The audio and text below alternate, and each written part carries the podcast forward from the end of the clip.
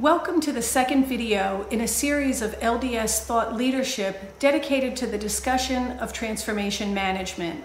In each bi-weekly video, we'll address a topic of strategic interest to business leaders who are guiding their organizations through transformative change. In our last video on stakeholder capitalism, I mentioned that we're in the midst of the second wave of the fourth industrial revolution. I got a lot of questions about that. Exactly what did I mean? So, in this episode, I want to provide some insights into exactly what that means and why understanding the impact of these waves are so important for business leaders. So, this is LDS on the three waves of transformation. Let's get started.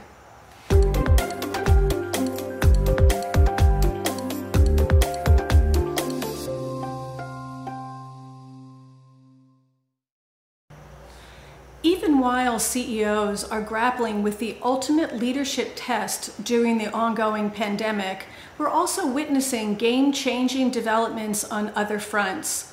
These stem from the continual effects of the fourth industrial revolution. At the core of this revolution is the fusion of digital innovation and human interaction. As Kevin Kelly, author and founding executive of Wired magazine, once pointed out, First, we digitized. Now we cognify. As we will see, this sentiment is synonymous with the fact that changes to the basic principles of our business landscape, epitomized by the emergence and rapid spread of digital technology infrastructure, were only the beginning of the latest industrial revolution. Rather, this revolution is resulting in wholesale changes to traditional business models and extraordinary organizational disruption. The speed and magnitude of these changes will continually intensify as advances in areas such as AI, big data, quantum computing, blockchain, and IoT gather momentum. So, what does this understanding actually do for us? During the first wave of the fourth industrial revolution, we learned that digital transformation is much more than simply buying digital and installing agile methodologies. It taught us that leaders needed better methodologies for managing ongoing large scale change as learning and adaptation are constant. We also discovered importantly that long instantiated vertical structures conflict with the horizontal interconnected structures needed in digital first organizations. We learned that engagement and culture change without the context of new work and new ways of working have limited sustainable value meaning that we need to make culture actionable in some context of work practices that people understand. And more recently, that the design of human and machine work is integral to the new organization. As companies embark on the second wave of transformation, they'll need to focus on reconstructing their businesses. We see this as the wave of organizational and work transformation where human talent evolves in concert with advances in technology. Extreme value is possible if we can accelerate this model, and likewise, extreme delays and missteps will occur if we can't engage people and align leaders in progressive organizational reconstruction.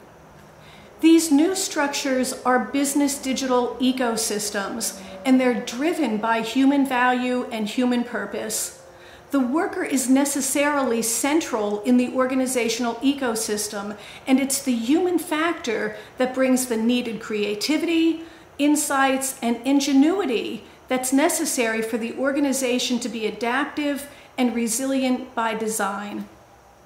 Consequentially, a collaborative human machine approach to problem solving evolves and iterates during this wave as emerging technologies mature, enabling the holy grail of organizational learning on multiple time scales. That's human and machine time together, which is a competitive necessity in the future state.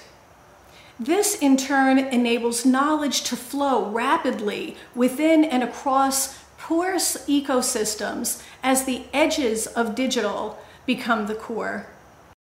As we peek ahead into the third wave of transformation, non proprietary or open source knowledge flowing between business ecosystems gains momentum, which is critical to offset growing competitive pressure and shrinking returns.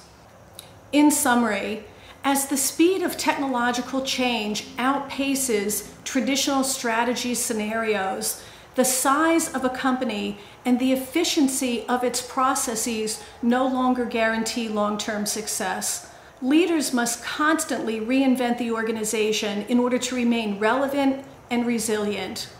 A concerted commitment to upskilling workers and getting people ready and comfortable with working side by side with their digital counterparts is critical. In this new reality, momentum, rather than predicting the future, is the play to run. The stakes are high, but the opportunities are as well positive outcomes of the fourth industrial revolution will enable us to finally meet the needs of the planet, people, and business, and in so doing, ensure sustainability, relevance, and profitability. Thanks for watching, and you can feel free to interact with us on any of the LDS channels shown below. We hope to see you next time for another edition of LDS On. Stay safe.